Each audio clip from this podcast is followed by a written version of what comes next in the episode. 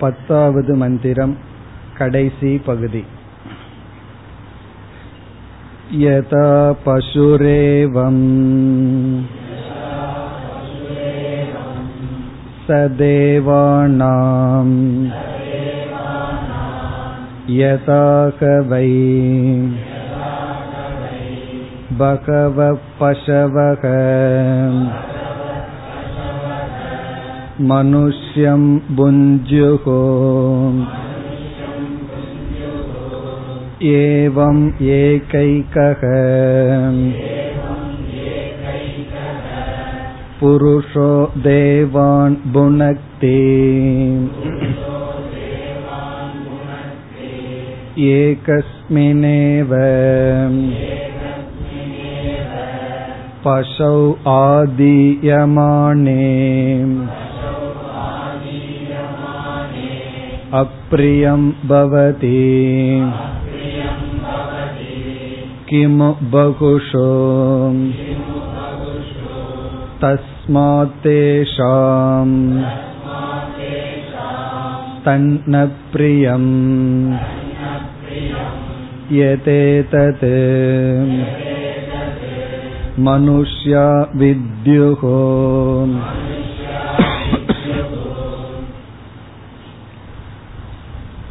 இந்த பத்தாவது மந்திரத்தில் பல கருத்துக்களை பார்த்து இறுதி கருத்துக்கு வந்துள்ளோம். முதலில் நாம் பார்த்தது மகா வாக்கியம் அகம் பிரம்மாஸ்மி என்ற முக்கியமான மகா வாக்கிய விளக்கம் பார்த்தோம். பிறகு யாருக்கு இந்த ஞானத்துக்கு தகுதி இருக்கின்றது என்ற அதிகாரித்துவ விசேஷத்தை பார்த்து இந்த ஞானத்தை அடைந்த வாமதேவருடைய வச்சனத்தை மூன்றாவதாக பார்த்து இந்த ஞானத்திற்கு தடைகள் எப்படியெல்லாம் வரலாம் என்ற விக்ன விஷயத்தை பற்றிய விசாரத்தை செய்தோம். அப்பொழுது நம்மை காட்டிலும் சக்தி வாய்ந்த தேவர்களெல்லாம் நமக்கு தடையாக இருப்பார்கள் என்ற விசாரம் வந்தது. அங்கு நாம் விசாரத்தினுடைய இறுதியில் என்ன பார்த்தோம்? முதலில் ஞானத்துக்கு அவைகளெல்லாம் தடையாக இருக்கலாம். ஞான நிஷ்டை அடைந்த பிறகு அதனுடைய பலனை அடைய யாரும் இடையில் வர முடியாது என்று பார்த்து பிறகு இறுதியாக என்ன முடிவுக்கு வந்தோம்? யாரும் யாருக்கும் தடையாக இருக்க முடியாது. அவரவர்களுடைய கர்ம பலன்தான் அவரவர்களுக்கு தடையாக இருக்கிறது. யார் நமக்கு தடையாக இருப்பதாக தெரிகின்றதோ அவர்களெல்லாம் கருவிகளே தவிர கர்த்தாக்கள் அல்ல. நாமே நமக்கு தடையாக இருக்கின்றோம். தேவர்கள் காலம் பொருள் இவைகளெல்லாம் ஒரு நிமித்தமே தவிர யாரும் யாருக்கும் தடை சொல்ல முடியாது என்ற விசாரத்தை நாம் பார்த்து முடித்தோம். ஐந்தாவதாக நாம் பார்த்தது அவித்யா சூத்திரம். எப்படி வித்யா சூத்திரம் என்று இருந்ததோ அதே போல அவித்யா சூத்திரம். இங்கு அவித்யா சூத்திரம் என்பது யார் வழிபடுகின்ற ஈஸ்வரனை தனக்கு வேறாக நினைத்து அந்த ஈஸ்வரனை வழிபடுகிறார்களோ அல்லது வணங்குகிறார்களோ அவர்களெல்லாம் உண்மையை அறிந்தவர்கள் அல்ல. நசவேத. அதுதான் அவித்யா சூத்திரம். வித்யா சூத்திரம் என்பது நாம் எதை அடைய வேண்டுமோ அந்த பிரம்மத்தை ஆத்மஸ்வரூபமாக உணர்ந்து கொள்ளுதல். ஆத்மா இத்தியேவ உபாசீத. அங்கு பிரம்மங்கிற வார்த்தையை சேர்த்தி கொள்ள வேண்டும். பிரம்மத்தை ஆத்மா என்று புரிந்து கொள்ள வேண்டும். அது வித்யா சூத்திரம். ஏழாவது மந்திரத்தில் வந்தது.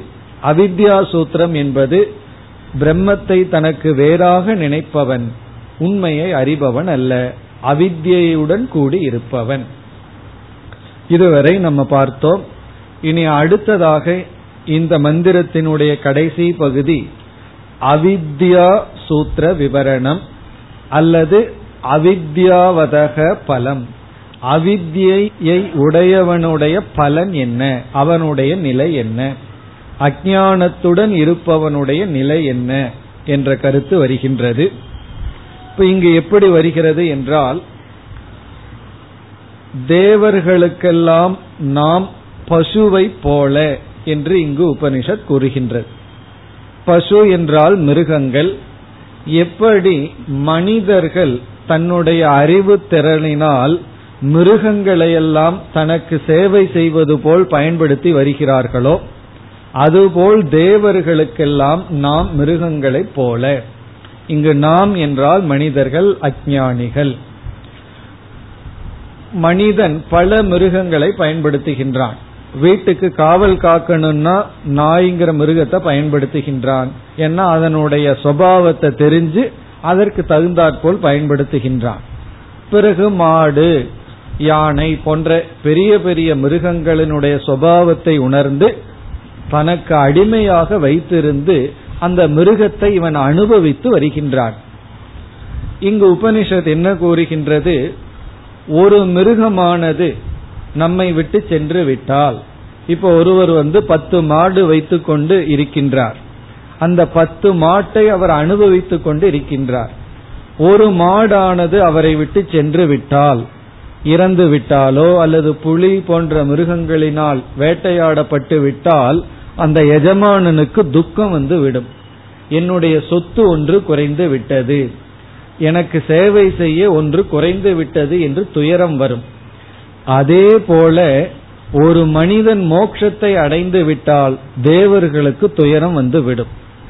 எப்படி? எனக்கு ஆகுதி கொடுக்க ஒருவன் இல்லை. ஒருவனுக்கு வைராகியம் வந்து விட்டால் தேவர்கள் வந்து எப்படி உணர்கிறார்கள் என்றால் எப்படி மனிதர்கள் தனக்கு அடிமையாக இருக்கின்ற ஒரு பசு சென்று விட்டால் ஒரு இழப்பை உணர்வது போல் தேவர்கள் உணர்கிறார்கள். இப்ப நம்மளைய வந்து அஜானிகளை அல்லது மனிதர்களை உபனிஷத் தேவானாம் பசுகு என்று அழைக்கின்ற. தேவானாம் பசுகு என்றால் தேவர்களுக்கு பசு ஸ்தானத்தில் இருப்பவர்கள் மனிதர்கள். இந்த பசுங்கிறது உதாகரணம். எப்படி பசுக்கள் எல்லாம் மனிதனுக்கு அடிமைப்பட்டு இருக்கின்றதோ அதே போல மனிதன் தேவர்களுக்கு அடிமைப்பட்டு இருக்கின்றான். கடைசியில சங்கரர் சொல்றார் ஏன் இந்த கருத்தை உபனிஷத் கூறுகின்றது? இவ்விதம் கூறுகின்றது என்று சங்கரர் சிறு விளக்கம் கொடுக்கின்றார். நாம் இதனுடைய சொற்பொருள்களை பார்த்துவிட்டு பிறகு விளக்கத்திற்கு வரலாம். இனி மந்திரத்திற்குள் சென்றால் யதா பசுகு ஏவம் ச தேவானாம். யதா பசுகு என்றால் எப்படி மனிதர்களுக்கு மிருகங்கள் இருக்கின்றனவோ அடிமைப்பட்டு உதவி செய்து கொண்டு இருக்கின்றனவோ யதா பசுகு என்றால் எவ்விதம் மிருகங்கள் ஆடு மாடு போன்ற மிருகங்கள் எல்லாம் மனிதனுக்கு அடிமையாக இருந்து மனிதனுக்கு உதவி செய்து கொண்டிருக்கின்றதோ ஏவம் அதுபோல சக என்றால் அஜானி தேவானாம். அஜானிகள் தேவர்களுக்கு அடிமைப்பட்டு இருக்கின்றார்கள். தேவர்களுக்கு இவர்கள் கைங்கரியம் செய்து கொண்டு அடிமை ஆட்களாக இருக்கிறார்கள். இப்ப இங்க தேவர்கள்னா இந்திரியம் என்றும் ஒரு பொருள் உண்டு. இந்திரியங்களுக்கெல்லாம் மனிதன் அடிமைப்பட்டு இருக்கின்றான். இந்திரியங்களுக்கு சேவை செய்து கொண்டு இருக்கின்றான். பசுக்கள் எல்லாம் எப்படி மனிதனுக்கு சேவை செய்கிறதோ அதுபோல மனிதன் தேவர்களுக்கு பசுவை போல இருக்கின்றான். இதுதான் சுருக்கமான விளக்கம். யதா பசுகு ஏவம் ச தேவானாம். எப்படி மனிதர்களுக்கு பசு அடிமைப்பட்டு உதவி செய்து கொண்டிருக்கிறதோ அதுபோல அஜானி தேவர்களுக்கு அடிமைப்பட்டு தேவர்களுக்காகவே கடன்பட்டவன் போல் வாழ்ந்து கொண்டு இருக்கின்றான். இனி விளக்கம் வருகின்றது. யதாகவை பகவக பசவக மனுஷ்யம் புஞ்சுகு. யதாகவை எவ்விதம் பகவக பசவக பல மிருகங்கள். நம்ம பயன்படுத்துகின்ற மிருகங்கள் அனைத்தும் மனுஷ்யம் புஞ்சுகு. மனுஷ்யம் புஞ்சுகு என்றால் மனிதனுக்கு உதவி செய்து கொண்டிருக்கின்றதோ போக பொருளாக இருக்கின்றதோ. புஞ்சியுகுண மனிதனுக்கு உதவி செய்து கொண்டு அடிமைப்பட்டு வேலை செய்து கொண்டு இருக்கின்றதோ ஏவம் ஏகைக புருஷக தேவான் புனக்தி அதுபோல ஏகைகக புருஷக. ஒவ்வொரு மனிதனும் தேவான் புனக்தின தேவர்களுக்கு போகத்தை கொடுத்து கொண்டு இருக்கிறார்கள். எப்படி மிருகங்கள் மனிதனுக்கு போகத்தை கொடுத்து கொண்டிருக்கின்றதோ அதுபோல் மனிதன் தேவர்களுக்கு போகத்தை கொடுத்து கொண்டு இருக்கின்றார்கள். யார்? ஒவ்வொரு மனிதனும். இப்ப இந்திரியங்களுக்கெல்லாம் அடிமைப்பட்டு அல்லது தேவதைகளுக்கெல்லாம் ஆகுதி செய்து கொண்டு இருக்கின்றார்கள். இப்ப இந்த நிலையில என்ன ஆகின்றது என்றால் ஏகஸ்மின்னேவ பசௌ ஆதீயமானே அப்பிரியம் பவதி. மனிதன் வளர்த்தி கொண்டிருக்கின்ற தன்னுடைய பசுக்களில் ஒன்று தன்னை விட்டு எடுக்கப்பட்டு விட்டால் அபகரிக்கப்பட்டு விட்டால் இவனுக்கு அப்பிரியம் ஏற்படுகிறது. மனதில் துயரம் ஏற்படுகிறது. என்னுடைய ஒரு சொத்து சென்று விட்டது. எனக்கு அடிமைப்பட்டிருக்கின்ற ஒன்று என்னை விட்டு சென்று விட்டதுன்னு அவனுடைய மனதில் ஒரு அப்பிரியம் அப்பிரியம்னா துக்கம். ஒரு விதமான அன்னீசினஸ் வருகின்றது. இப்ப ஏகஸ்மின் ஏவ பசோ. ஒரு பசுவானது ஆதியமானே. அந்த காலத்துல பசுதான் சொத்தாக இருந்தது. ஒருவனுக்கு நூறு பசு அல்லது ஆயிரம் பசு இருந்தாலும் ஒரு பசு போனாலும் அவனுக்கு துயரம் வந்துவிடும். எனக்கு சேவை செய்கின்ற அல்லது எனக்கு உதவி செய்கின்ற ஒரு பசுவானது சென்று விட்டது. ஆதியமானேன தன்னிடமிருந்து எடுக்கப்பட்டு விட்டால் அந்த காலத்து உதாரணம் சொல்றார் சங்கரர். மிருகங்களினால் வேட்டையாடப்பட்டு விட்டால் புலி முதலியவைகளெல்லாம் வந்து தான் வளர்த்தி கொண்டிருக்கின்ற ஒரு பசுவை அடித்து சென்று விட்டால் அப்பிரியம் பவதி. அந்த எஜமானனுக்கு அப்பிரியம் ஏற்படுகிறது. கிமு பகுஷு. அப்படி இருக்கையில் எல்லா பசுக்களும் சென்று விட்டால் அவனுக்கு எப்படி எவ்வளவு துயரம் வரும்? அதுபோல இங்கு என்ன புரிந்து கொள்ள வேண்டும்? மனிதர்கள் எல்லா மனிதர்களும் தேவர்களுக்கு ஆகுதி கொடுத்து கொண்டு அடிமைப்பட்டு இருக்கின்றார்கள். தனக்கு அடிமையாக இருக்கின்ற ஒரு மனிதன் சுதந்திரத்தை அடைந்து விட்டால் ஞானியாகி விட்டால் தேவர்கள் துயரப்படுவார்கள். அது தேவர்களுக்கு பிடிக்காது. மனிதனே மனிதன் அடிமைப்படுத்தி கொண்டிருக்கின்றான். ஒருவர் வந்து மேனேஜிங் டைரக்டரா ஒரு கம்பெனியில் இருக்கார். அவருக்கு கீழே எத்தனையோ பேர் ஆட்கள் வேலை செய்து கொண்டிருப்பார்கள். ஒருவன் வந்து நேர்மையா இருக்கின்றான் நல்லவனாக நன்கு வேலை செய்து கொண்டிருக்கின்றான். அவன் வந்து அதை விட ஒரு நல்ல ஜாப் கிடைச்சு போறான்னு சொன்னா யாராவது மேனேஜிங் டைரக்டர் விரும்புவார்களா? அப்பிரியம் பவதி போறானேன்னு சொல்லி.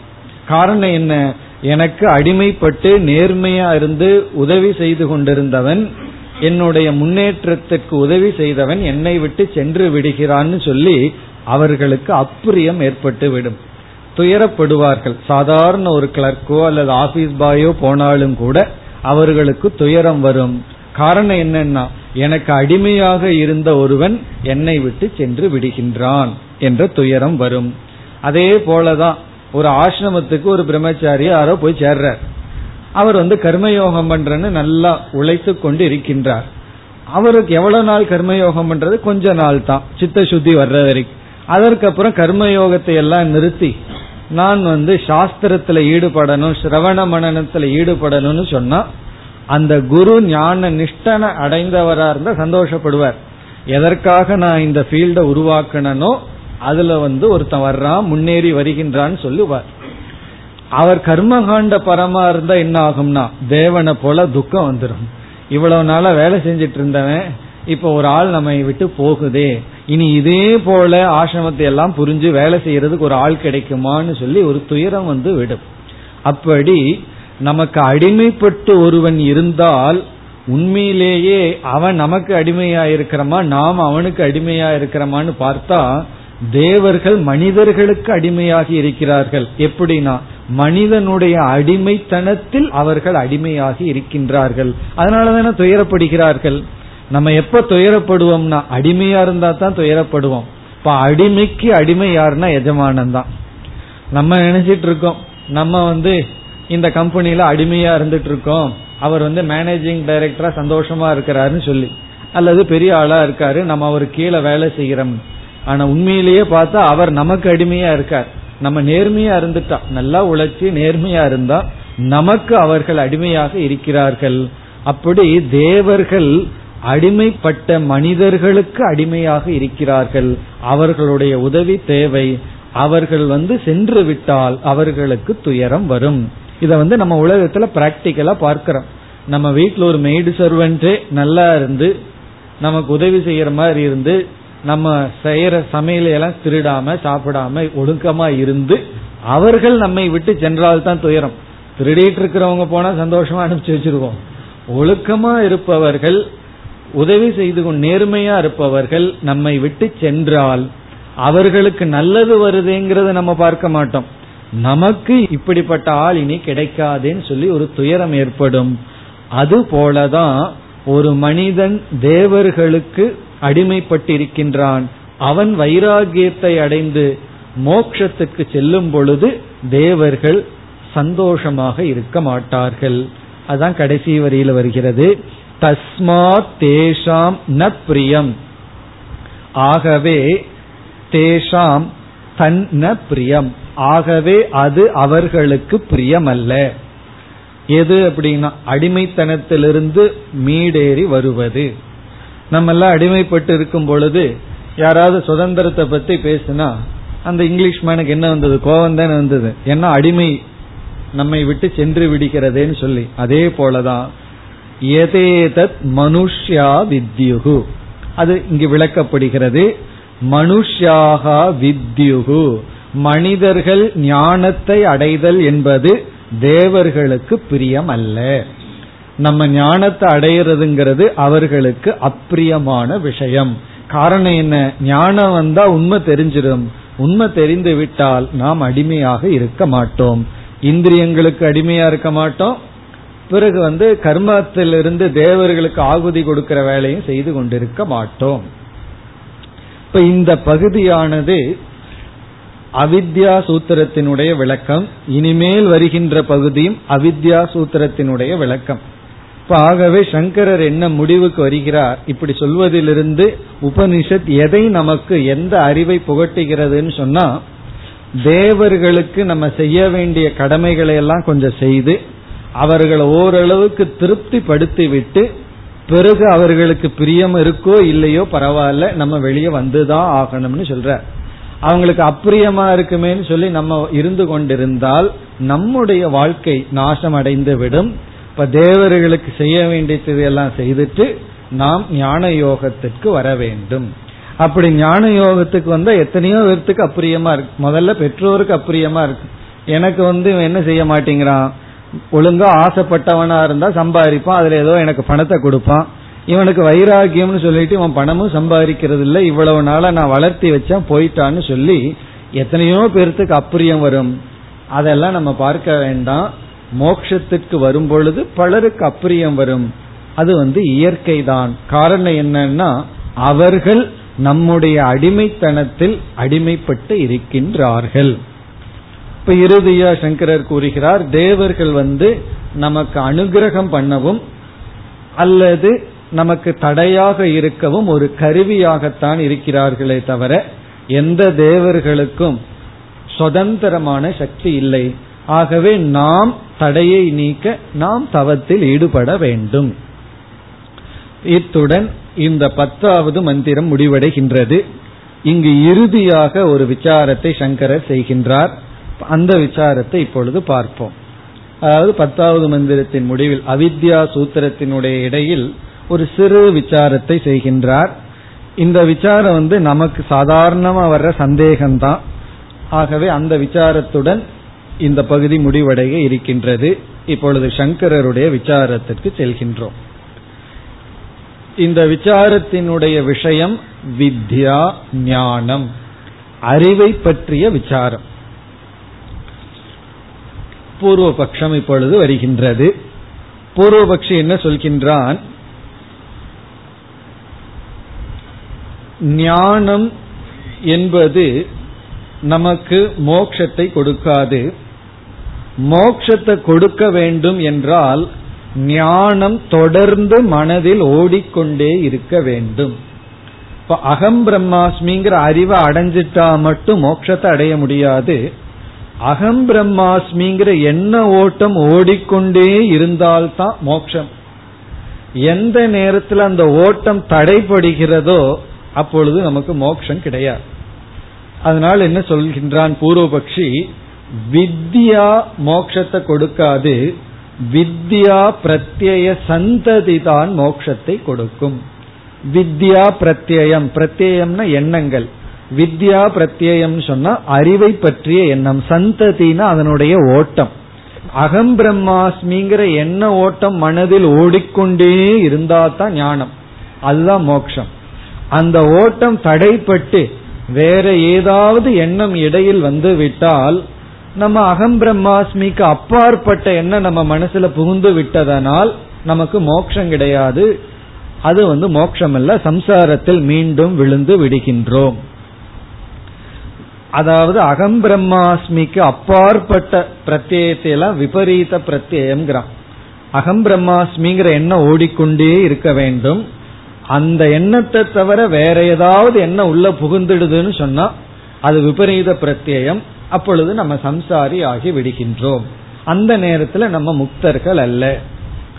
இப்படி பலர் நினைத்து கொண்டு இருக்கின்றார்கள். பலர் இந்த சந்தேகம் கேட்பார்கள். இப்ப என்ன ஓட்டம் ஓடிட்டே இருக்கணுமா? ஞானிகளுக்கெல்லாம் எப்பொழுதுமே அகம் பிரம்மாஸ்மின்னு சொல்லிட்டே இருப்பார்களா? அவர்கள் இட்லி சட்னி சாம்பார் இதையெல்லாம் பார்க்கும் போதும் கூட அகம் பிரம்மாஸ்மிங்கிறதா என்ன வருமா? வேற எண்ணம் வந்துடாதா அப்படி ஏதாவது இப்ப ஊறுகாயின்னு ஒரு எண்ணம் வந்துட்டா போச்சு. மோட்சம் போயிடுது. காரணம் என்ன? அகம் பிரம்மாஸ்மிக்கு அப்பாற்பட்ட எண்ணம் உள்ள போயிடுது. இப்படி அவர்கள் கருத்து. ஆகவே என்ன சொல்கிறார்கள்? மோக்ஷங்கிறது ஜீவன் முக்திங்கிறதெல்லாம் கிடையாது. ஏன்னா ஜீவன் முக்தனா இருக்கும் பொழுது எல்லா நேரத்திலையும் அகம் பிரம்மாஸ்மின்னு ஓடிக்கொண்டு இருக்க முடியாது. இப்ப எல்லா எண்ணமும் அகம் பிரம்மாஸ்மின்னு சொன்னா நம்ம ஒரு ரோடையும் கூட கிராஸ் பண்ண முடியாது. காரணம் என்ன? எல்லா நேரத்திலயும் அகம் பிரம்மாஸ்மினா முன்னாடி என்ன வருதுன்னு தெரியாது எங்க போகணும்னு தெரியாது. அப்ப விவகாரம் பண்ணிட்டு ஒருத்த முக்தனா இருக்க முடியாது. இப்படி பலருடைய கருத்து வேதாந்த படிச்சவங்களுக்குள்ளேயே இப்படி ஒரு கருத்து இருக்கு. சாதாரணமா ஒரு அஜான அவஸ்தையில எப்படி ஒரு மக்களோட வாழ்ந்து கொண்டு இருக்கிறார்களோ அது போல ஒரு ஞானியினால இருக்க முடியாது. சாதாரணமா இருந்து கொண்டும் முக்தனாகவும் இருக்க முடியாது. காரணம் என்னன்னா வித்யா மோட்சத்தை கொடுப்பதில்லை. வித்யா சந்ததி தான் மோட்சத்தை கொடுக்கும். அப்படி என்றால் மோக்ஷ அவஸ்தையில இருப்பவர்கள் யார்? என்றால் எந்த விவகாரமும் செய்யாமல் நிர்விகல்பக சமாதியில அமர்ந்து கொண்டு அந்த மனதுல வந்து அகம் பிரம்மாஸ்மிங்கிற விற்பி ஓடிக்கொண்டிருக்கிறது தான் மோக்ஷம். இப்ப ஜீவன் முக்திங்கிறது கிடையாது. ஒருவன் வந்து ஜீவன் முக்தன் அல்லன்னு எப்படி சொல்லலாம்னா என்ன போல ஏதாவது விவகாரம் பண்ணிட்டு இருந்தான்னா அவன் ஜீவன் முக்தன் அல்ல. இப்ப கண்ணை மூடி அமர்ந்து கொண்டு வேற எந்த எண்ணமும் வராமல் எப்பொழுதும் அகம் பிரம்மாஸ்மிங்கிற எண்ணத்திலேயே இருந்து கொண்டு சமாதியில் இருக்கிறது தான் முக்தி. பிறகு அவன் கடைசி எண்ணமும் அந்திய பிரத்யம்னு ஒன்னு சொல்றான். கடைசி ஞானமும் அகம் பிரம்மாஸ்மியா இருக்கணும். அந்த ஞானத்தோட அவன் உயிரை விடணும். அவன் விவேக முக்தியை அடைவான். இப்ப இவன் ரெண்டு பிரத்யத்தை சொல்றான். ரெண்டு ஞானம் ரெண்டு எண்ணங்கள். ஒன்று சந்ததி இனி ஒன்று அந்திய பிரத்யம் அந்திய பிரத்யம்னா கடைசி ஞானம். நாம உயிரை விடும் பொழுது எந்த விருத்தி எண்ணம் கடைசியா வருதோ அதுதான் அடுத்த நிலைக்கு காரணம் என்ன பகவான் கீதையிலையும் சொல்லியிருக்கார். அப்ப இவனுடைய கடைசி என்ன அகம் பிரம்மாஸ்மின்னு இருக்கணும். அந்த கடைசி என்ன அகம்பிரம்மாஸ்மின்னு இருந்து பிறகு இவன் சமாதி அவஸ்தையில அகம் பிரம்மாஸ்மிங்கிற எண்ணங்கள் ஓடிக்கொண்டே இருந்தா தான் மோக்ஷம். வேற எண்ணங்கள் வந்து விட்டால் அது மோக்ஷம் அல்ல அது சம்சாரம். இப்படி பலர் நினைத்து கொண்டு இருக்கின்றார்கள். நமக்கு இந்த சந்தேகம் வரும். இப்ப அகம் பிரம்மாஸ்மிங்கிற ஞானம் நம்ம மனசுல ஓடிட்டே இருக்கணுமா? அல்லது அதை மறந்துட்டு சாதாரணமா விவகாரம் பண்ணலாமா? சரி அகம் பிரம்மாஸ்மிங்கிறத மறந்துட்டு விவகாரம் பண்ணா நான் சம்சாரி ஆயிடுறேன். கோபம் வந்துருது பொறாம வந்துருது இதெல்லாம் வந்து விடுகின்றது. அப்போ அகம் பிரம்மாஸ்மிங்கிற என்ன ஓடிட்டே இருக்கணுமே. இந்த சந்தேகத்தை தான் இங்க சங்கரர் வந்து தெளிவுபடுத்துகின்றார். இதெல்லாம் பார்த்தா ஏதோ டெக்னிக்கல் தேவையில்லாத விசாரம் மாதிரி நமக்கு தெரியும். ஆனா நமக்கு பிராக்டிக்கலா வர்ற சந்தேகம் தான் இது. நம்ம ஞானத்தை அடைஞ்ச உடனே ஞானம் ஓடிட்டே இருக்கணுமா? அல்லது ஞானம் வந்து ஒரு இடத்துல இருந்துட்டு சாதாரணமா விவகாரம் பண்றோம். தேவையான நேரம் பொழுது மட்டும் அந்த ஞானம் வரலாமா? அதுதான் கேள்வி. இனி வந்து சங்கரருடைய பதில். இப்ப கேள்வி என்ன? சந்தேகம் என்ன? பூர்வபக்ஷியினுடைய கருத்து என்ன? அகம் பிரம்மாஸ்மிங்கிற எண்ண ஓட்டம் ஓடிட்டே இருக்கிறது தான் ஜீவன் முக்தி. அந்த ஓட்டத்துக்கு ஒரு தடை ஏற்பட்டு வேற என்ன வந்துட்டா அது விபரீத பிரத்யம் அது வந்து சம்சாரம். கடைசி எண்ணம் அகம் பிரம்மாஸ்மின் இருந்து இறந்தால் அவன் விதேக முக்தி அடைகின்றான். இப்ப ஜீவன் முக்திங்கிறது பிராக்டிக்கலா கிடையாது விதேக முக்தி தான் இருக்கு. இனி சங்கரருடைய பதில். இப்ப சங்கரர் வந்து அந்த பூர்வ பக்ஷியிடமே ஒரு கேள்வியை கேட்கின்றார்.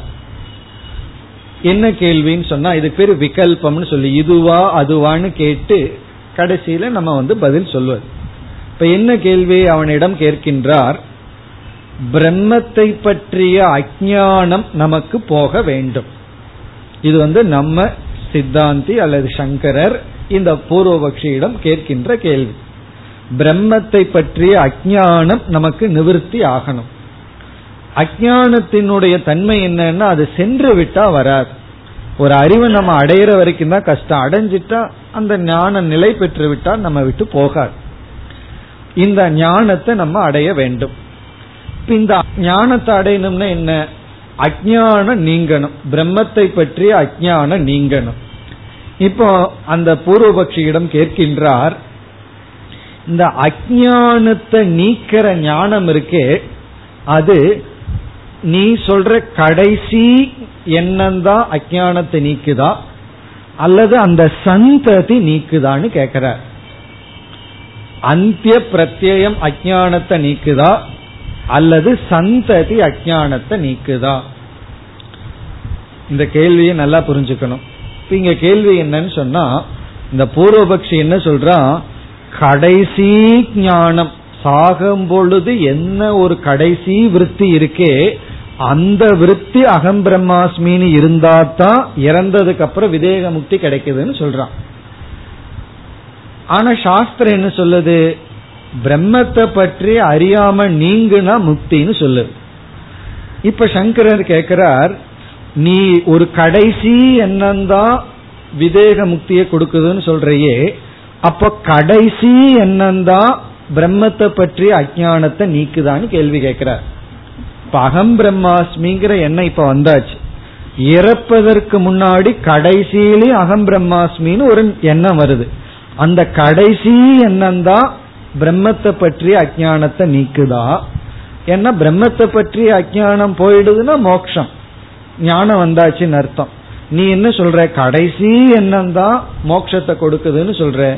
அப்ப கடைசி எண்ணம் தான் அஜானத்தை நீக்குதா? அல்லது என்ன ஓட்டங்கள் அஜானத்தை நீக்குதா? முதல் எண்ணத்திலிருந்து கடைசி எண்ணம் வரைக்கும் அந்த சந்ததி அந்த தொடர்ச்சியான எண்ணங்கள் பிரம்மத்தை பற்றி அஜானத்தை நீக்குதா? அப்படிங்கறது அவனிடம் நாம் கேட்கின்ற கேள்வி. காரணம் என்னவென்றால் பிரம்மத்தை பற்றி அறியாம நீங்கினா மோக்ஷம். அந்த அறியாமையை நீக்குவது கடைசி எண்ணமா அல்லது என்ன ஓட்டமா? அதான் கேள்வி. பிரம்மத்தை பற்றிய அறியாமையை நீக்குவது அஜானத்தை நீக்குவது அந்திய பிரத்யமா அல்லது தொடர்ச்சியா? இப்ப வந்து அந்திய பிரத்யம் அப்படின்னு நம்ம வந்து சொல்ல முடியாதுன்னு நம்ம பதில் சொல்றோம். கடைசி எண்ணம் தான் ஞானத்தை கொடுக்கும்னு சொல்ல முடியாது. இப்ப இந்த சந்தேகம் ஏன் வருதுன்னு சொன்னா நம்ம முதல்ல பாம்பை பாக்கிறோம். அங்க இருக்கிறது பாம்பு தான் முதல் எண்ணம் என்ன வருது? அது ஏதோ மாலை அப்படிங்கிற ஒரு எண்ணம் வருது. கார்லண்ட். மாலை தான் அப்படி கிடக்குதுன்னு பாக்கிறோம் பிறகு சற்று கவனமா பார்க்கும் பொழுது தண்ணீரினுடைய தாரை அப்படின்னு நமக்கு தெரிகிறது. பிறகு நம்ம பார்க்கிறோம் அது பாம்பா தெரியுது. உடனே நம்ம அந்த இடத்துல இருந்து ஓடி விடுகின்றோம். முதல்ல நம்ம என்ன பார்க்கிறோம்? உண்மையால பாம்பு தான் இருக்கு. பொதுவா கயிற்றுல பாம்பை பார்ப்போம். இங்க பாம்பே இருக்கு ஆனா பாம்பை பார்க்கல. பாம்பை பார்க்காதனால தைரியமா அங்க நின்றுட்டு இருக்கோம் அங்க இருக்கிறது பாம்பு தான் தைரியமா நம்ம நிக்கிறதுக்கு காரணம் அது பாம்புன்னு தெரியல. முதல் எண்ணம் வந்து அது ஒரு மாலை அப்படின்னு தெரியுது. இரண்டாவது எண்ணம் அங்க ஒரு தண்ணீர் தான் அப்படி இருக்கும்னு தெரியுது. கடைசி மூன்றாவது எண்ணம் பாம்புன்னு தெரியுது. உடனே அந்த இடத்துல இருந்து நம்ம ஓடி விடுகின்றோம். அப்போ கடைசி எண்ணம் தானே சரியான ஞானத்தை கொடுக்குது. அப்படி ஞானத்தை கொடுத்ததுனால தானே பயந்து ஓடுறோம். அல்லது கயிற்றை பார்த்து பாம்புன்னு நினைக்கிறோம். முதல்ல பயந்துக்கிறோம். பிறகு கடைசி என்ன என்ன சொல்லுது? இது கயிறுன்னு சொல்லுது. அல்லது பாம்பா இருந்தா பாம்புன்னு சொல்லுது. அதற்கு மேல் புதிய ஞானம் அங்கு வராது. அப்போ முதல்ல பல தவறான எண்ணங்கள் வரும். கடைசியா ஒரு ஞானம் வந்துட்டா அதற்கு மேல இம்ப்ரூவ்மெண்ட் வராது. தப்பா புரிஞ்சுக்குவோம். அடுத்தது வேற விதத்துல தப்பா புரிஞ்சுக்குவோம். மூணாவது மூணாவது விதத்துல தப்பா புரிஞ்சிட்டு இருப்போம் கடைசியா சரியா புரிஞ்சிட்டதற்கு அப்புறம் அதற்கு மேல வந்து புரிஞ்சுக்கிற விஷயம் ஒண்ணு இல்லை ஏன்னா சரியா புரிஞ்சிட்டோம். அப்படி இந்த அந்திய பிரத்யம் ஒன்னு இருக்கு. பல தவறான எண்ணங்கள் எல்லாம் முதல்ல வரும். கடைசியில சரியான ஞானம் நமக்கு வரும். இது நம்மளுடைய பிராக்டிக்கல் லைஃப்லயே இப்படி வரும். முதல்ல தப்பா புரிஞ்சிருப்போம். அதற்கு பிறகு வேற விதத்துல தப்பா புரிஞ்சுட்டு என்ன சொல்லுவோம் தெரியுமா? இப்பதான் சரியா புரிஞ்சுட்டேன்னு சொல்லுவோம். அதற்கு பிறகு வேற விதத்துல தப்பா புரிஞ்சுட்டு இப்பதான் சரியா புரிஞ்சுட்டேன்னு சொல்லுவோம். கடைசியில சரியா புரிஞ்சிட்டோம்னு வச்சுக்குவோமே. அதற்கு பிறகு ஒரு உறுதி நமக்கு வரும். அதுக்கு மேல சொல்லிட்டு இருக்க மாட்டோம். புரிஞ்சாச்சுன்னா இதுதான் அப்படின்னு புரிந்து கொள்வோம். அப்படி பூர்வபக்ஷியினுடைய கருத்து வந்து இந்த அந்திய பிரத்தியம் இருக்கே. அதுதான் நமக்கு மோட்சத்தை கொடுக்கும். இப்ப சங்கரர் கேட்கிறார் கடைசி அகம் பிரம்மாஸ்மிங்கிற எண்ணம் தான் உனக்கு மோட்சத்தை கொடுக்குமா? அல்லது முதல் அகம் பிரம்மாஸ்மிங்கிற எண்ணத்திலிருந்து அந்த தொடர்ச்சி மோட்சத்தை கொடுக்குமா? அதற்கு நம்முடைய பதில் கடைசி பிரத்யம்தான் கொடுக்கணுங்கிற அவசியம் இல்லை. என்ன ஏற்கனவே சொல்லிவிட்டான் முதல் பிரத்யமும் அகம் பிரம்மாஸ்மி தான் அதனுடைய தொடர்ச்சி அதே அகம் பிரம்மாஸ்மி தான் அதுல மாற்றம் இல்லை ஆகவே அஜானத்தை நீக்குவது கடைசி பிரத்யம்ங்கிறதல்ல அஜானத்தை எது நீக்கும்னா அந்த விருத்தியினுடைய விஷயம்தான் அஜானத்தை நீக்கும். அந்த விருத்தியினுடைய விஷயத்தை சரியா புரிஞ்சிட்டோம்னா நம்மளுடைய அறியாமை நீக்கப்படுகிறது. அப்ப இங்க சங்கரர் பதில் சொல்றார் அஜானம் நீங்க காரணம் கடைசி பிரத்யம் அல்ல. கடைசிங்கிறதே ஒரு ரிலேட்டிவ் டேர்ம் தான். அதாவது ஒருவர் வந்து ஒரு சாவியை தொலைச்சிட்டார். பத்து இடத்துல தேடி இருக்கார். பதினோராவது இடத்துல கிடைச்சிருக்கு. அப்ப அவர் கேக்குறாரு எனக்கு ஏன் கடைசியில கிடைக்குது? அப்படின்னு. இப்ப கடைசிங்கிறது என்ன? இவர் மூணாவது இடத்துல கிடைச்சிருந்தாலும் அதே வார்த்தை தான் சொல்லுவார். எனக்கு கடைசியா கிடைச்சது. இருபதாவது இடத்துல கிடைச்சாலும் கடைசின்னு சொல்லுவார். இந்த கடைசிங்கிறதுக்கு அர்த்தமே கிடையாது. கடைசிங்கிறதுக்கு அர்த்தம் என்னன்னா சரியா புரிஞ்சுக்கிறது தான் கடைசிங்கிறது. அப்படி அகம் பிரம்மாஸ்மிங்கிற அந்திய பிரத்யம் எல்லாம் நீ சொல்லாத எப்பொழுது சரியா புரிஞ்சிட்டியோ அதோட முடிவடைகிறது.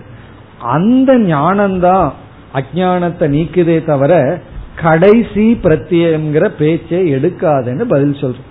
இப்ப கடைசி காலத்துல கடைசி என்னந்தான் நமக்கு மோட்சத்தை கொடுக்கும்னு சொல்லாதே எப்பொழுது சரியான ஞானம் வருதோ அந்த ஞானம் மோட்சத்தை கொடுக்கும். அதான் நம்முடைய பதில். இப்ப கடைசி பிரத்தியம் கடைசியா இருக்கிறதுனாலேன்னு சொல்ல முடியாது. விஷயத்தை பொறுத்து. முன்னாடி பாம்பு இருந்ததுன்னா பாம்புங்கிற ஞானம் மனசுல வந்தா அது கடைசி பிரத்யம் ஞானம். கயிறு இருந்ததுன்னா கயிறுங்கிற ஞானம் வந்ததுன்னா அது கடைசி பிரத்தியம் அது ஞானம். இங்க கடைசிங்கிற பேச்சுக்கு இடம் இல்லை ஒருவன் முதல் முறையா பார்க்கிறான் முதல்லயே சரியா புரிந்து கொண்டால் அது முதலும் கடைசியும் ஒன்றாக்கி விடுகிறது. விஷயம்தான் நமக்கு முக்கியம் என்று இந்த கடைசிங்கிற பேச்சுக்கு வராதுன்னு சொல்ற பிறகு இரண்டாவது தொடர்ச்சி. அந்த தொடர்ச்சி தான் அஜானத்தை நீக்குமா என்றால் இந்த சந்ததிங்கிறது ஒரு பொருள் அல்ல. தொடர்ச்சிங்கிறது ஒரு பொருள் அல்ல. பரம்பரைன்னு சொல்றோம். பரம்பரைங்கிறது ஒரு வஸ்து அல்ல ஒரு கான்செப்ட் நம்ம மனதில் இருக்கிற ஒரு எண்ணம். ஆகவே சந்ததி அப்படிங்கறது ஒண்ணு கிடையாது. இதெல்லாம் மாண்டூக்கியத்துல பார்த்திருக்கோம். சந்ததி தொடர்ச்சிங்கிறதே ஒண்ணு கிடையாது. ஆகவே அகம் பிரம்மாஸ்மிங்கிற ஞானம் எப்பொழுது ஏற்படுகிறதோ அப்பொழுது அஜானம் நீங்குகிறது. பிரம்மத்தை பற்றிய அஜானம் நீங்குகின்றது. அது நீ கடைசின்னு சொல்லாத சந்ததின்னு சொல்லாதன்னு நம்ம பதில் சொல்கின்றோம். பிறகு வந்து பூர்வபக்ஷி கேட்கிறான் சரி அகம் பிரம்மாஸ்மிங்கிற ஞானம் எனக்கு வந்தாச்சு. வந்ததற்கு அப்புறம் உலக சம்பந்தமான எத்தனையோ எண்ணங்கள் எல்லாம் வருது. கடமைகள் எல்லாம் இருக்கு எத்தனையோ எண்ணங்கள் எல்லாம் எனக்கு வருது. அந்த எண்ணம் அகம் பிரம்மாஸ்மிக்கு விபரீதமா இருந்து என்னை மீண்டும் சம்சாரி ஆக்குகின்றதே அப்படின்னு கேட்கும் பொழுது நம்முடைய பதில் என்னவென்றால் இப்ப அகம் பிரம்மாஸ்மிங்கிற எண்ணம் பாரமார்த்திகமான பிரம்மத்தை பற்றியது. இந்த உலகத்தில் இருக்கின்ற விவகார சம்பந்தமான எண்ணமெல்லாம் வியாபகாரிகமான உலகத்தை பற்றியது. இந்த எண்ணம் அகம் பிரம்மாஸ்மிங்கிற எண்ணத்தினால பொய்யாக்கப்பட்டு விட்டது. அகம் பிரம்மாஸ்மிங்கிற எண்ணம் வந்து என்ன பண்ணிடுதுன்னா இனி மேற்கொண்டு மனதில் வருகின்ற விஷயமும் அந்த விஷயத்தை கிரகிக்கின்ற எண்ணங்களும் மித்தியா என்று உணர வைத்து விட்டது. அதான் அகம் பிரம்மாஸ்மியினுடைய சூக்மம் நான் பிரம்மன்னு சொன்னா நான் வந்து பூர்ணமானவன். நான் வந்து அழியாதவன். பிறகு இந்த உலகம் உடல் எல்லாம் வெறும் தோற்றம். அகம் பிரம்மாஸ்மிங்கிறதுல ஜெகத் மித்தியாங்கிறது கலந்து விட்டது. இப்ப அகம் பிரம்மாஸ்மிங்கிற அறிவு பிறகு தோன்றுகின்ற ஏற்கனவே தோன்றின தோன்றிக்கொண்டு தோன்ற இருக்கும் அனைத்து எண்ணங்களையும் பொய் என்று உணர வைத்து விட்டது.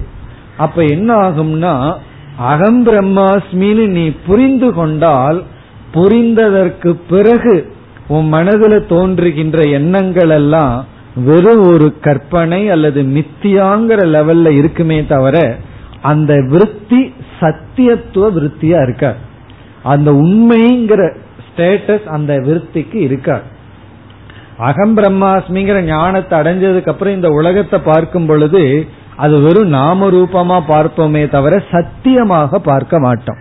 அந்த சத்தியத்துவ புத்தி பிரம்மத்துக்கு போயாச்சு. இந்த உலகம் வந்து வெறும் தோற்றம். அப்படி அகம் பிரம்மாஸ்மிங்கிறதுக்கு பிறகு எவ்வளவு எண்ண ஓட்டங்கள் வந்தாலும் அந்த எண்ண ஓட்டங்களில் சத்தியத்துவம் என்ற சாரம் இருக்காது. சத்தியத்துவங்கிற சாரம் இல்லாத பொழுது ஒரு எண்ணம் இருந்தா என்ன ஆயிரம் எண்ணம் இருந்தா என்ன அந்த எண்ணம் அந்த எண்ணத்தை உடையவனை பாதிக்காது. ரொம்ப முக்கியமான கருத்து. நம்ம உணர்ந்து ஆழ்ந்து புரிந்து கொள்ள வேண்டிய கருத்து. இந்த அகம் பிரம்மாஸ்மிங்கிறத நம்ம உணர்ந்ததற்கு பிறகு நம்ம மனதுல எத்தனை எண்ணங்கள் ஓடினாலும் அந்த எண்ணங்கள் திருஷ்யமான உலகத்தினுடைய பிரதிபிம்பம். எண்ணங்கள்ங்கிறது என்ன? இந்த உலகம் சூக்ம ரூபமா இருக்கிறது எண்ணம் இந்த அகம் பிரம்மாஸ்மிங்கிற ஞானம் உலகத்தையே பொய்யாக்கி விட்டது. உலகமே பொய்யானதற்கு பிறகு பொய்யான உலகத்தினுடைய பிரதிபிம்பம் அது எப்படி உண்மையாக முடியும்? அதுவும் பொய்யாகத்தான் இருக்கும். பார்க்கப்படும் பொருள் பொய்னா பார்க்கப்படும் பொருளிலிருந்து ஏற்படுகின்ற விருத்திகளும் பொய் தான் உண்மை அல்ல.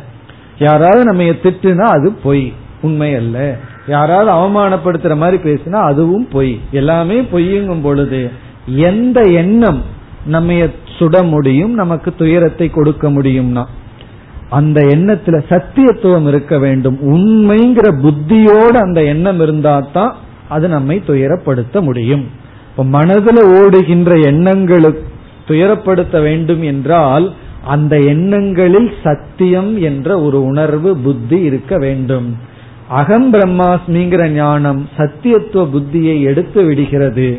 ஆகவே ஞானத்துக்கு பிறகு எவ்வளவு எண்ணங்கள் இருந்தாலும் அது நம்மை பாதிக்காது.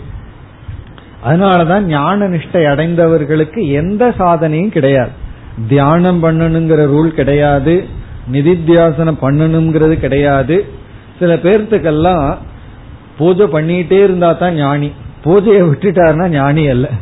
அல்லது தியானம் பண்ணிட்டே இருக்கணும் சாஸ்திரம் படிச்சுட்டே இருக்கணும். அவர் அவர்களுக்கு எத்தனையோ கற்பனை. இதெல்லாம் பண்ணிட்டு இருந்தா தான் ஞானின்னு சொல்லி சாஸ்திரம் வந்து என்ன சொல்கின்றது?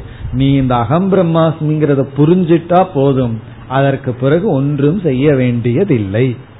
இதையும் கவனமா புரிஞ்சுக்கணும்.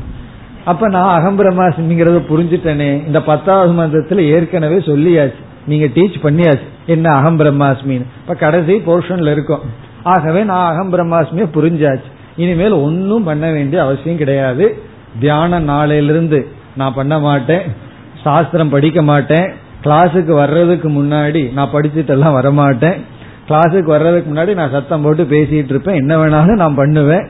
நீங்க ஒன்னும் கண்டுக்க கூடாது. எனக்கு ஒரு டிசிப்ளினும் கிடையாது. காரணம் என்ன? அது அகம் பிரம்மாஸ்மின்னு புரிஞ்சாச்சு. எந்த எண்ணம் எனக்குள்ள இருந்தாலும் அது என்ன பாதிக்காது.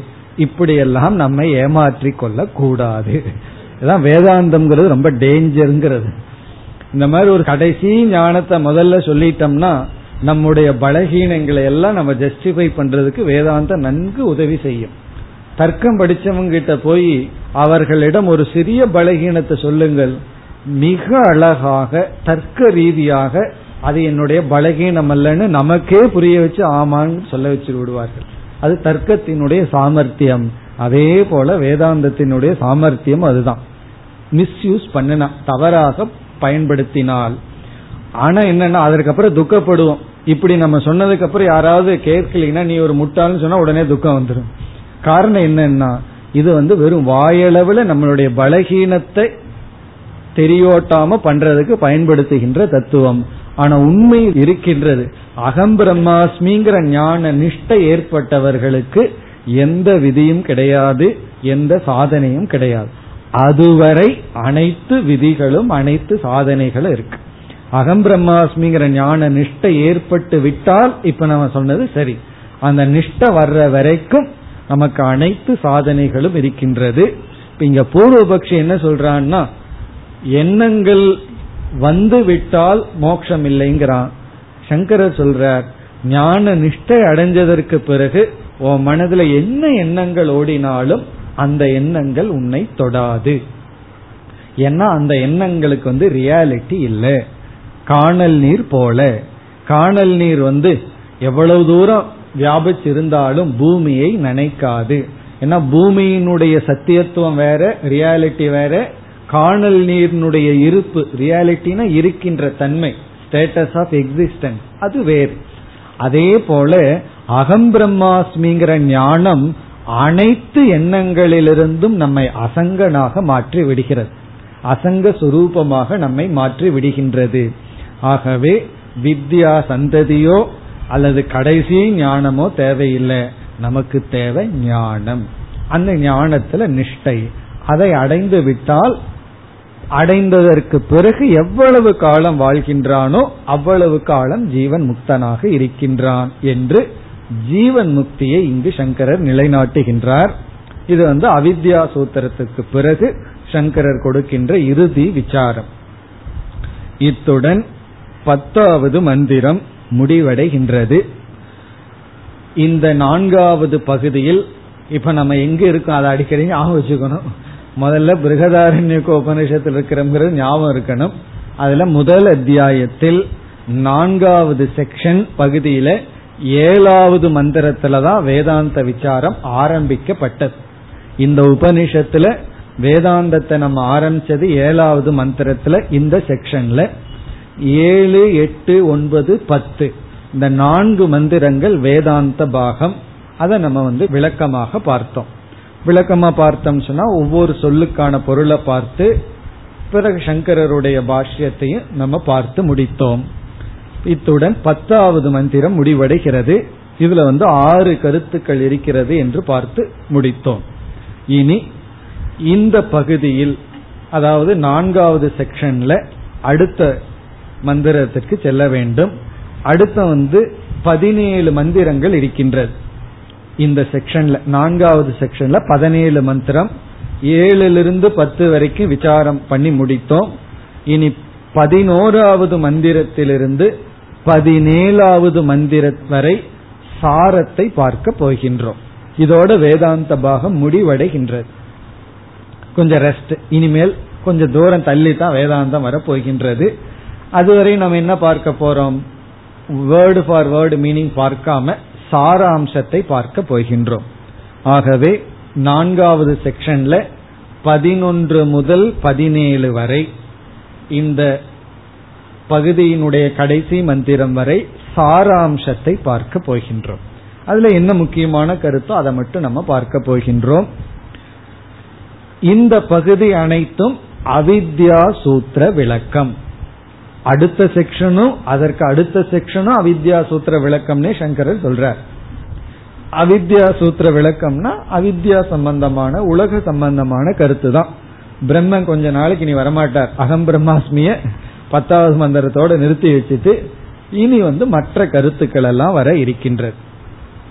தேவானாம் பசுகு என்ற கருத்து விளக்கப்படுகின்றது. அல்லது அவித்யா சூத்திர விளக்கம். சாராம்சத்தை தான் பார்க்க போகின்றோம். அதில் பதினோராவது மந்திரத்திலிருந்து பதினான்காவது மந்திரம் வரை உள்ள சாரத்தை இப்பொழுது எடுத்துக்கொள்வோம் இப்ப இனி என்ன வருகிறது என்றால் ஒருவன் அஜானியாக இருந்தால் இவ்வளவு நேரம் ஞானிய பற்றி விசாரம். இனி வந்து அஜானிய பற்றி விசாரம். அந்த அஜானி என்ன செய்ய வேண்டும்? அஜானி என்ன செய்ய வேண்டும்னு என்ன பதில் சொல்லணும்? அஜானத்தை நீக்கணும். இப்ப அஜானி என்ன பண்ணணும்னா அஜானத்தை நீக்கணும். அஜானத்தை நீக்கணும்னா ஞானத்தை அடையணும். ஞானத்தை அடையணும்னா விசாரம் பண்ணணும். விசாரத்தை செய்து ஞானம் வரணும்னா என்ன? தகுதியை அடைய வேண்டும். இப்ப அஜானி முதல்ல என்ன அடையணும்னா தகுதியை அடைய வேண்டும். அதுதான் கஷ்டம். என்னைக்குமே இந்த தகுதி அடைகிறது தான் கஷ்டமே தவிர தகுதி அடைஞ்சிட்டா விசாரம் ஞானம்ங்கிறது மிக சுலபம். பசி ஏற்பட்டால் பசிய நீக்கிற நேரடி சாதனம் என்ன அப்படின்னு சொன்னா சமையல் செய்தல்னு சொல்லக்கூடாது. சமையல் பண்ண பசி அதிகமாகும். என்ன ஒரு வேலை எக்ஸ்ட்ரா ஒர்க் பசிய நீக்கிறதுக்கு சாப்பிடணுங்கிறத நேரடி சாதனம். சாப்பிடுறது என்ன பண்ணணும்னா சமையல் பண்ணணும். அதே போல ஞானத்தை அடையணும்னா நேரடி சாதனம் விசாரம். சாஸ்திர விசாரம் பண்ண ஞானம் கிடைச்சிடும் சாப்பிட்டா பசி நீங்கும். ஆனா சாப்பிட்றதுக்கு சாதம் சித்தி ஆகணுமே அது போல சமைத்தல் என்கிறது தான் ப்ரிப்பரேஷன் அதுதான் அதிக நேரம் எடுக்கும். இப்ப அந்த ஸ்டேஜுக்கு இப்பொழுது உபனிஷத் வருகின்றது. இப்ப நம்ம தூய்மைப்படுத்தணும்னா என்ன செய்ய வேண்டும்? கர்மத்தில் ஈடுபட வேண்டும்.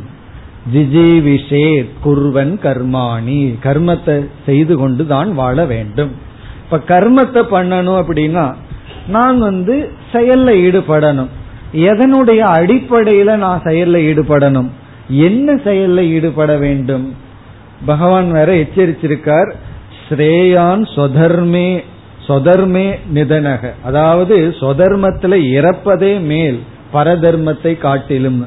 நம்மளுடைய டியூட்டி என்னமோ அதை பண்ணணும். இனி ஒருத்தருடைய டியூட்டியை நல்லா பண்றதை விட நம்ம டியூட்டியை நம்ம பண்ண வேண்டும். இப்ப எதன் அடிப்படையில் நாம் கர்மத்தில் ஈடுபட வேண்டும்? அந்த அடிப்படை கருத்துக்கள் தர்மத்தை பற்றிய விஷயங்கள் எல்லாம் இப்பொழுது வருகின்றது. இப்ப இங்கு வருவது வந்து வர்ண ஆசிரம விசாரக வர்ண ஆசிரம சிருஷ்டிகி. வர்ணத்தை பற்றியும் ஆசிரமத்தை பற்றியும் விசாரம் அல்லது சிருஷ்டி. வர்ணம் அப்படின்னு சொன்னா பிராமண கஷத்திரிய வைசிய சூத்ர வர்ணம். ஆசிரமம்னா பிரம்மச்சாரிய கிரகஸ்த வானப்பிரஸ்த சந்நியாசம். இது சம்பந்தமான கருத்துக்கள் இங்கு வருகின்றது. எதற்கு இது? திடீர்னு அகம் பிரம்மாஸ்மியிலிருந்து வர்ணத்துக்கு ஏன் வந்தோம் அப்படின்னா நம்ம ஸ்டெப்ஸ் எல்லாம் நம்ம பார்த்தோம். அஜானியா இருப்பவன் கடமையை செய்து மனதை தூய்மைப்படுத்தணும். எதன் அடிப்படையில கடமையை செய்யணும்னா அவனுடைய சம்ஸ்காரம் அவன் இருக்கின்ற ஆசிரமத்தின் அடிப்படையில் அவன் செயல்ல ஈடுபட வேண்டும். ஆகவே வர்ணத்தை பற்றிய தர்மத்தை பற்றிய விசாரம் வருகின்றது. அப்படி விசாரம் வரும்பொழுது மனிதர்களுக்குள் பிராமண கஷத்திரிய வைசிய சூத்ரன்னு வர்ணங்கள் இருக்கின்றது.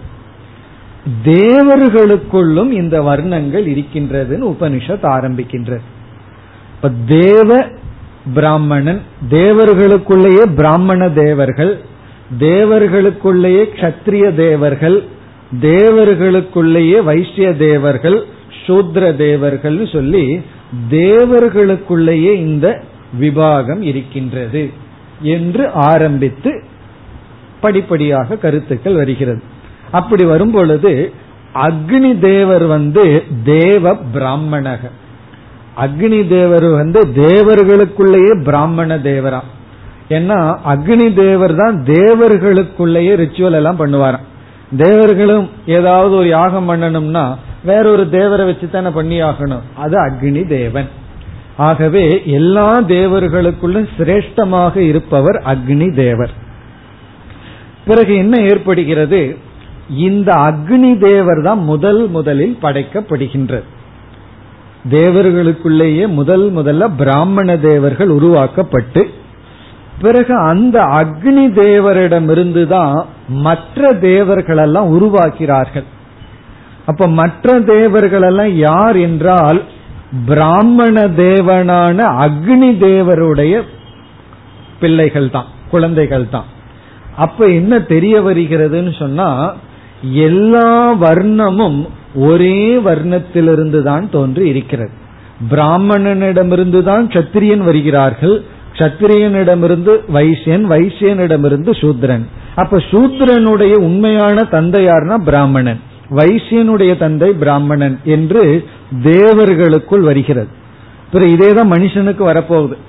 அக்னி தேவன் வந்து மனிதனுடைய பிராமணனை படைப்பான் அப்படியெல்லாம் வர இருக்கின்றது. முதல்ல இங்க தேவர்களை பற்றிய விசாரம். முதல் முதலில் பிராமண தேவன் படைக்கப்படுகின்றான். அந்த பிராமண தேவனிடமிருந்து மற்ற தேவர்கள் எல்லாம் உற்பத்தி ஆகின்றார்கள். எதன் அடிப்படையில் என்றால் குண கர்ம விபாக சகன பகவான் சொன்னதை இங்கு சொல்லப்படுகிறது. குணத்தின் அடிப்படையிலும் கர்மத்தின் அடிப்படையிலும். பிறகு இங்கு என்ன சொல்லப்படுகிறது? சொரூபத்தின் அடிப்படையில் எல்லோரும் ஒன்றுதான். எல்லோருடைய சொரூபமும் ஒன்றுதான். சொரூபம்னா நேச்சர் தர்மம். அதாவது உண்மையான தன்மை ஒன்றுதான். அது எல்லா தேவர்களும் சொரூபத்தில் ஒருவர்கள் தான் ஆனா குணத்தின் அடிப்படையில் ஒவ்வொரு தேவர்களுக்கு ஒவ்வொரு குணம் ஒவ்வொரு தேவர்களும் ஒவ்வொரு காரியத்தில் ஈடுபடுகிறார்கள். அதில் வேறுபாடு இருக்கிறது. ஆனா எல்லா தேவர்களினுடைய சொரூபம் ஒண்ணுன்னு ஏன் சொல்றோம்னா எல்லா தேவர்களும் பிராமண தேவனான அக்னி தேவனிடமிருந்து வந்துள்ளார்கள். இப்ப அக்னி வந்து தேவ பிராமணன். பிறகு இந்த மந்திரத்துல பதினோராவது மந்திரத்துல மற்ற தேவதைகள் எல்லாம் சொல்லப்படுகிறது. இப்ப வருணன் சோமதேவன் ருத்ரர் இவரெல்லாம் கஷத்திரிய தேவன். யமதேவர் அவரெல்லாம் கஷத்திரியன். பிறகு யமதேவர் எங்க இருப்பார்? அவர் கஷத்திரியனா தான் இருப்பார். எல்லாத்தையும் கட்டுப்படுத்த. பிறகு வைசிய தேவர்கள் வசுக்கள் மருத் காற்று காற்று தேவ வாயு தேவன் மருத் தேவதா அஷ்ட வசுக்கள் இவர்களெல்லாம் வைசிய தேவன் பிறகு வந்து பூமி தேவதான்னு சொல்றமே பூமா தேவின்னு அது வந்து சூத்ர தேவதா. இவ்விதம் இந்த தேவர்களெல்லாம் வர்ணத்தின் அடிப்படையில் பிரிக்கப்பட்டு இருக்கின்றார்கள் அதுல வந்து அக்னி மற்ற தேவர்களெல்லாம் வைசிய தேவன் சூத்ர தேவன் என்றெல்லாம் பிரிவு இருக்கின்றது. இப்ப இதை கூறியதற்கு பிறகு பதினான்காவது மந்திரத்தில் ஒரு அழகான முக்கியமான கருத்து வருகின்றது. அது வந்து தர்மத்தை பற்றிய கருத்து. தர்மத்தினுடைய லட்சணம். பதினாலாவது மந்திரத்துல இரண்டாவதுல ஒரு வரி இருக்கு. ரொம்ப முக்கியமான வரி. தஸ்மாத் தர்மாத் பரம் நாஸ்தி. தர்மத்துக்கு மேலானது எதுவும் இல்லை என்று தர்மத்தை பற்றிய ஒரு கருத்து. அதை இப்பொழுது நாம் பார்க்கின்றோம். அதாவது பிரம்மதேவர் என்ன செய்தாராம்? முதல்ல அக்னி தேவரை படைச்சாராம். படைச்சிட்டு இந்த உலகத்தை பார்க்கும் பொழுது இந்த உலகத்துல ஒரு செழிப்புமே இல்லையா? வெறும் பிராமணர்கள் மட்டும் படைக்கப்பட்டா யாருக்கு மந்திரம் யோதறது என்ன செழிப்பு இருக்கும்? உடனே என்ன நினைத்தாராம்? செழிப்பு வர வேண்டும் ப்ராஸ்பரிட்டி வரணும்னு சொல்லி அடுத்த வர்ணத்தை படைத்தார். கஷத்திரிய வர்ணத்தை படைத்து கஷத்திரிய தேவர்களை எல்லாம் படைச்சாராம். அதோட செழிப்பு வரவில்லை. பிறகு வந்து வைசியனை படைத்து சூத்ரனை படைத்தார்.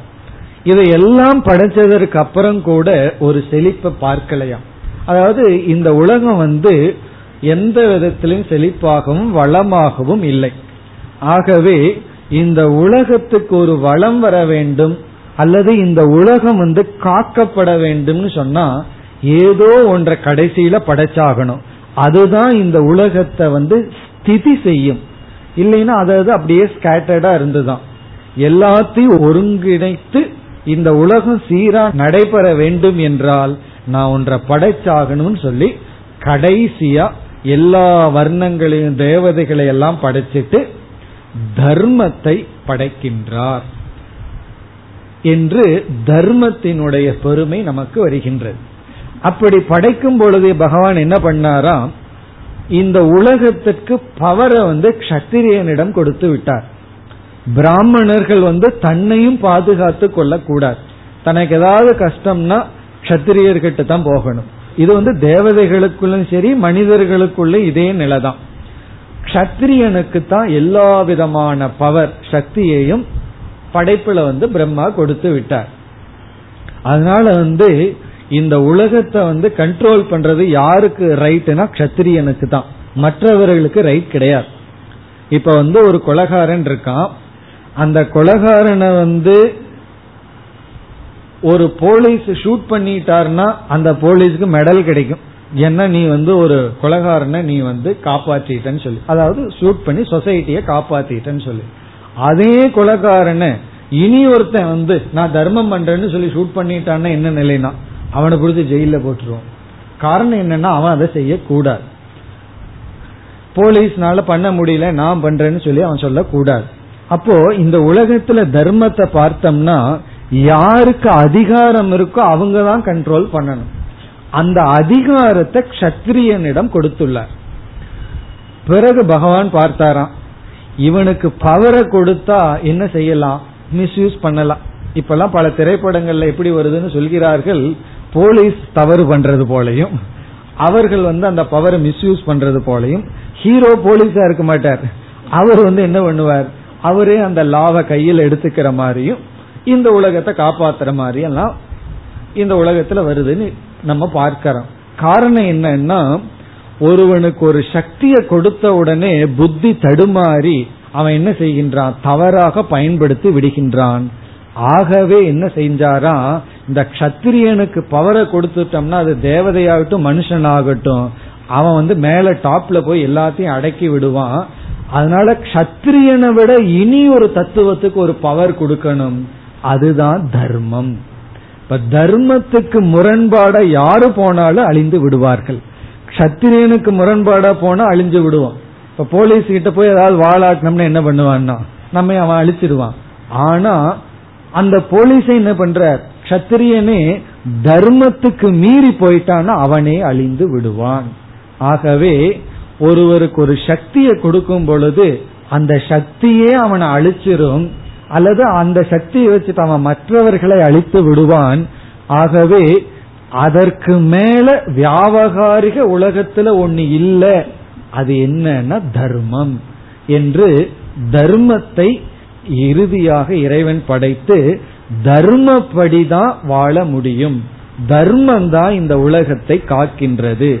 இப்ப தர்மத்துக்கு லட்சணம் கஷத்திரஸ்ய கஷத்திரம் கத்திரியனுக்கு கத்திரியமாக இருப்பது தர்மம் என்று மிக நுண்ணிய அழகான கருத்து வந்துள்ளது.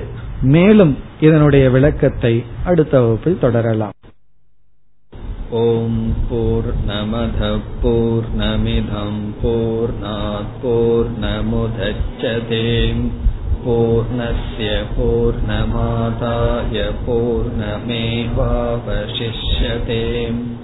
ॐ शान्ति शान्ति शान्तिः